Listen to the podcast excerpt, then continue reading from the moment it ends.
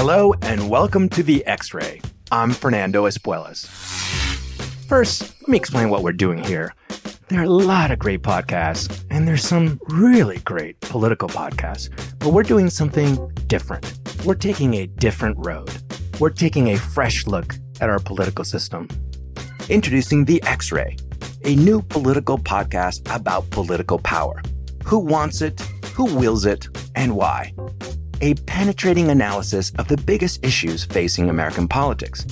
Interviews with power players, conversations with politicos, experts, and national journalists. And a special segment called X Ray Vision, a fun exploration of the real person behind the political title. I'm your host, Fernando Espuelas, and I hope you'll join me every week on The X Ray. For more information, check out thexray.org and don't forget to subscribe on your favorite podcast platform. The X Ray is a project of Issue One. I'm Weston Wamp, and this is Swamp Stories, brought to you by Issue One.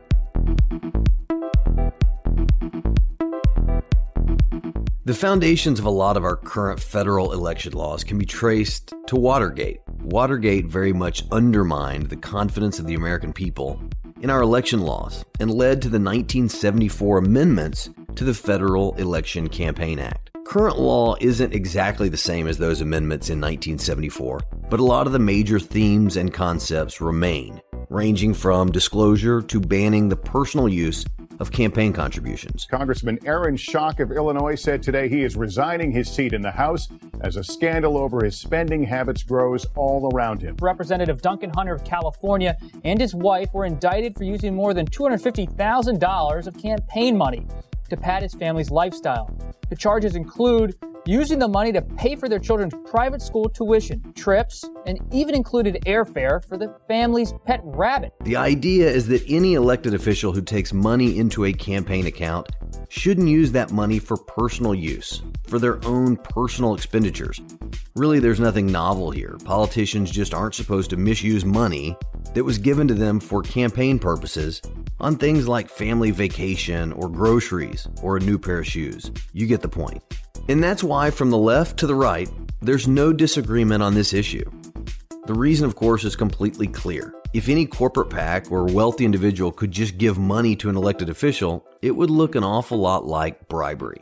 Today, you hear about all kinds of PACs, but the one you almost never hear about also deals directly with personal use. It's called a leadership PAC. It allows members of Congress to buy suits, to visit five star resorts, and play golf, all under the guise of fundraising. This is that gray area between cash and influence. I spoke with the original creator of Leadership PACs to hear the history from the source. And when I told him about how they're used today, here's what he said.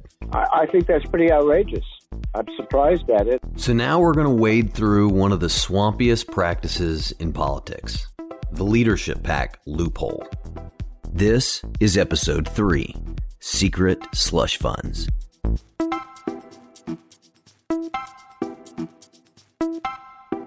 In the modern era, one man with a very famous name stands alone for his egregious violations over 10 years of almost all campaign finance laws.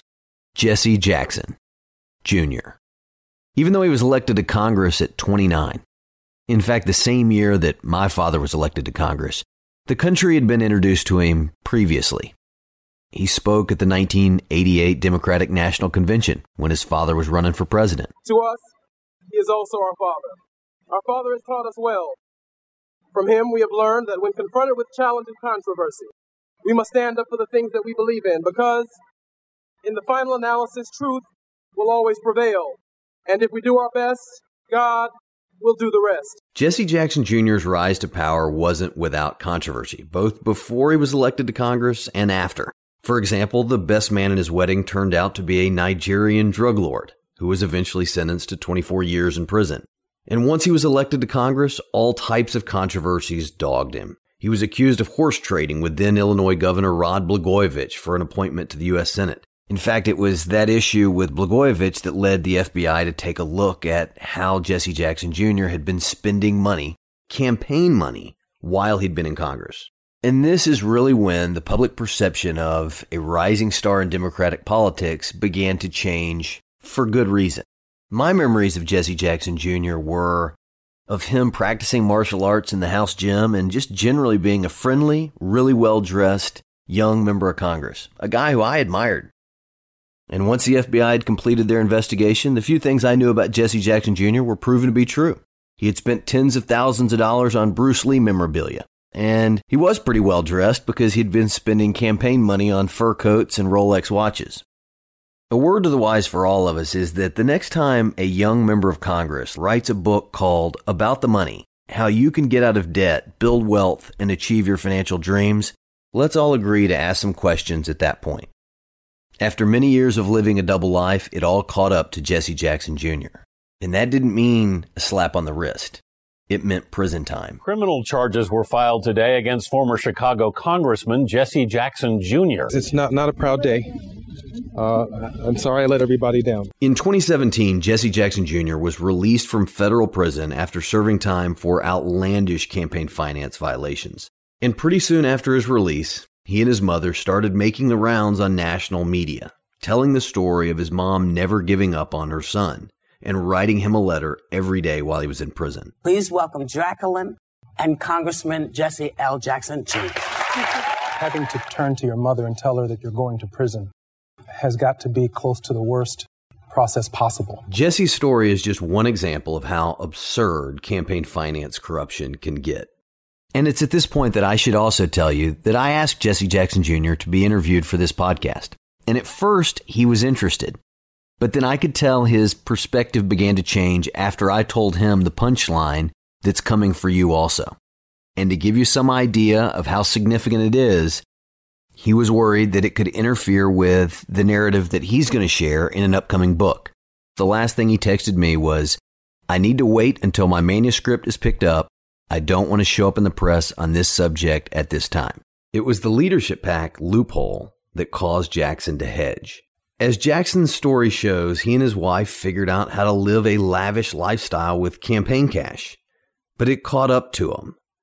So by now you're wondering what exactly this has to do with leadership PACs. Just years after the major political reforms that came in the wake of Watergate in 1974, a former California state legislator who'd gotten elected to Congress, Henry Waxman, made an unusual request to the Federal Election Commission. He basically said, I want to support other like minded candidates, but I don't want to do it through my campaign committee. So, can I have another committee, a PAC, that would be used exclusively for supporting other candidates? Little did he know leadership PACs would come to exemplify the Washington swamp and be abused big time. Henry Waxman is not the villain. We're not going in that direction. In fact, you're going to hear from him in just a moment. But there were unintended consequences to what he did in 1978. Stick with us, we're going to take just a short break.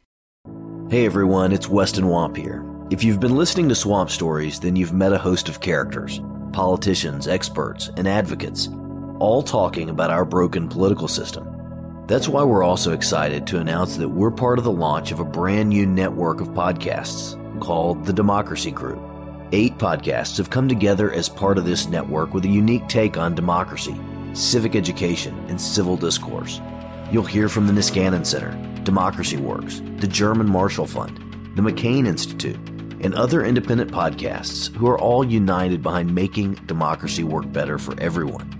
You can visit democracygroup.org to learn more about the show, sign up for the newsletter to receive the latest episodes, news, and curated playlists right in your inbox. You can also follow the Democracy Group on Facebook, Twitter, and Instagram. All right, let's get back to it. Now I'm going to connect Jesse Jackson Jr., Rolexes, and leadership PACs together for you. There are a lot of opinions out there on leadership PACs, why they exist, and why they should be allowed to continue. So I emailed Henry Waxman, the powerful 40 year Democratic congressman from Los Angeles, and asked if he'd be willing to go on the record. Hold on one second. I want to put my earphones into the iPhone. Hold on a second. He could not have been more accommodating, especially if you consider it was a 32 year old Republican from Tennessee making the interview request. Until this point, I was relying on scant news reports and word of mouth to know how leadership PACs really came to be. I uh, came from California where I was in the legislature, and one of the things that we did, because we were in the minority, was to ask incumbent Democrats to contribute to the candidates who had a good chance to win so that we can get the majority back. In effect, we pooled some of our money that we didn't need for our own campaigns uh, for the good of the Democratic caucus to get a majority. When I came to Washington, I wanted to continue to give money to candidates who needed it for election or reelection. Waxman explained to me that one of his motivations is that he would be able to give much more money to the candidates that he supported through a PAC than he could through his campaign account. So I went to the FEC and said, Well, I want to organize a PAC. Now, the leaders had PACs Speaker, the majority leader, the leadership had PACs. And this was a PAC that got dubbed a leadership PAC, even though I was not a leader. I was one of the first non leaders to organize this PAC solely so I could help other Democrats who needed financial help for their campaign. Now we've heard it straight from the horse's mouth. And it all checks out. Henry Waxman had been trying to create a leadership PAC for pretty benign and straightforward purposes. I did that and helped Democrats that I knew were in trouble by giving them the maximum I could if I had the money in the PAC. And I could also, in addition to that, give them uh, a thousand dollars for each, the primary and the general, from my campaign committee. And that's what I did. And I noticed that everybody started organizing PACs. I didn't think I was setting myself up as an example, but I did it, and I think that uh, other members decided they could help influence the elections to get people of like-mindedness into Congress by giving them a donation for their campaign. As a point of clarification, there are a lot of different types of PACs. We're not going to get into the academic exercise of explaining what each type of PAC is and isn't. But for the purposes of understanding what Mr. Waxman's talking about and one of Washington's most extreme loopholes, know that the campaign committee that any member of Congress or candidate for office has is governed by a certain set of rules. PACs, political action committees, are governed by a different set of rules with different limits as to how much different entities can contribute. I grew up the son of a senior appropriator, a pretty prolific fundraiser, and a powerful member of Congress, and he never felt the need to have a leadership PAC. So don't buy the argument that everybody has to have a leadership PAC. That's simply not true. But there's a dirty secret about the way leadership PACs work that people in Washington don't want you to know. You remember the Federal Election Campaign Act that I mentioned at the very beginning of the episode? Well, the amendments to it in 1974 established a lot of the basis for our campaign finance law and created specific statutory language to prevent campaign dollars from being spent on personal expenses. But in 1974, there weren't leadership PACs. Those came in 1978. The 1974 bill was focused on candidate campaign committees because that's where money was flowing. And that's where they wanted to prevent the perception of corruption coming out of Watergate by disallowing members of Congress to use campaign money on stuff for themselves. So you see the loophole? Leadership PACs are just another PAC. You could have one, or your neighborhood association could start one. The bottom line is this. Leadership PACs, which can receive contributions larger than campaign committees from the exact same donors. The donors can even give twice to the campaign committee and to the leadership PAC. Those leadership PACs don't have a prohibition of any kind on personal use. So back to Jesse Jackson Jr. The reason he didn't want to be interviewed by me is because he realized in our phone conversations that he might have never served a day in prison had he simply made some of his inappropriate purchases on a credit card connected to a leadership PAC instead of his campaign committee. Even by Washington standards of giant loopholes, this is pretty hard to believe.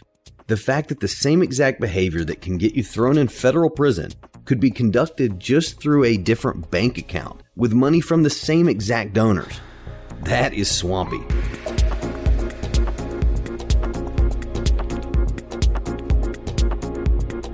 This is the kind of thing that gets a little technical for those of us without law degrees. Or even those of us who might have law degrees but haven't studied campaign finance law. I'm Tyler Cole. I'm the legislative director and counsel here at Issue One. Before I started this position, I went to law school, and before that, I actually spent five years working on political campaigns in the fundraising department, so I know a little bit about this issue from both sides. Tyler is one of the few whiz kids in the country on the specifics of leadership PACs. So, the actual statute about personal use says a campaign contribution accepted by a candidate can't be converted to personal use. Now, to me, and to many other lawyers and people in the reform community, a leadership PAC contribution is still a contribution accepted by a candidate that's what makes it that a leadership PAC is that a um, elected official controls the leadership PAC. Otherwise, it's just a regular PAC. Elected officials in this country, we know you run for office every two years in the House, so you're pretty much always a candidate. Tyler says that the reason that this can't be easily fixed by the FEC is that when the Federal Election Commission has looked at the issue, they effectively say Congress didn't know that leadership PACs would exist when they wrote the Federal Election Campaign Act, so the personal use ban doesn't apply to them. I don't think that's good reasoning, but it's the position the FEC took for years. The best we've been able to do is essentially gridlock the FEC on this issue, where we've convinced some commissioners that they have the underlying authority, but not a majority. So the FEC is kind of in this gray area now. The practical reality is that to get it done, you need a statutory change because we can't convince the Federal Election Commission to act on their own. What would happen, in your opinion, if a member of Congress bought a Rolex mm-hmm. with his leadership PAC, and then let's say even went and told his buddies in Congress what he'd done? Right now, it's not clear that anything would happen. There's no explicit rule against it, according to the Federal Election Commission. The criminal prosecution of these matters is handled by the DOJ, but typically they pay some deference to how the Federal Election Commission interprets the statute. If there's no explicit rule against it and no government agency is willing to argue that it's under their authority to make a rule against it, there's simply no rule against doing it. So nothing would happen. That's what this episode's all about. Play that clip from Tyler again. If there's no explicit rule against it and no government agency is willing to argue that it's under their authority to make a rule against it, there's simply no rule against doing it. If you use campaign committee cash from political donors for personal use, it's a criminal offense. That's the story I told about Jesse Jackson Jr. That's the reason I told it. But if you use a different bank account, one connected to a so called leadership PAC, it's not criminal. It's not against the law. You're basically in legal no man's land. So, this clear consensus that we've always had across party lines, across levels of government, that political money can't be used for personal use is basically irrelevant. Henry Waxman sums it up best. Well, that sounds like a loophole. A giant loophole. In talking to Henry Waxman, it occurred to me he doesn't realize there's any controversy whatsoever. I, I think that's pretty outrageous.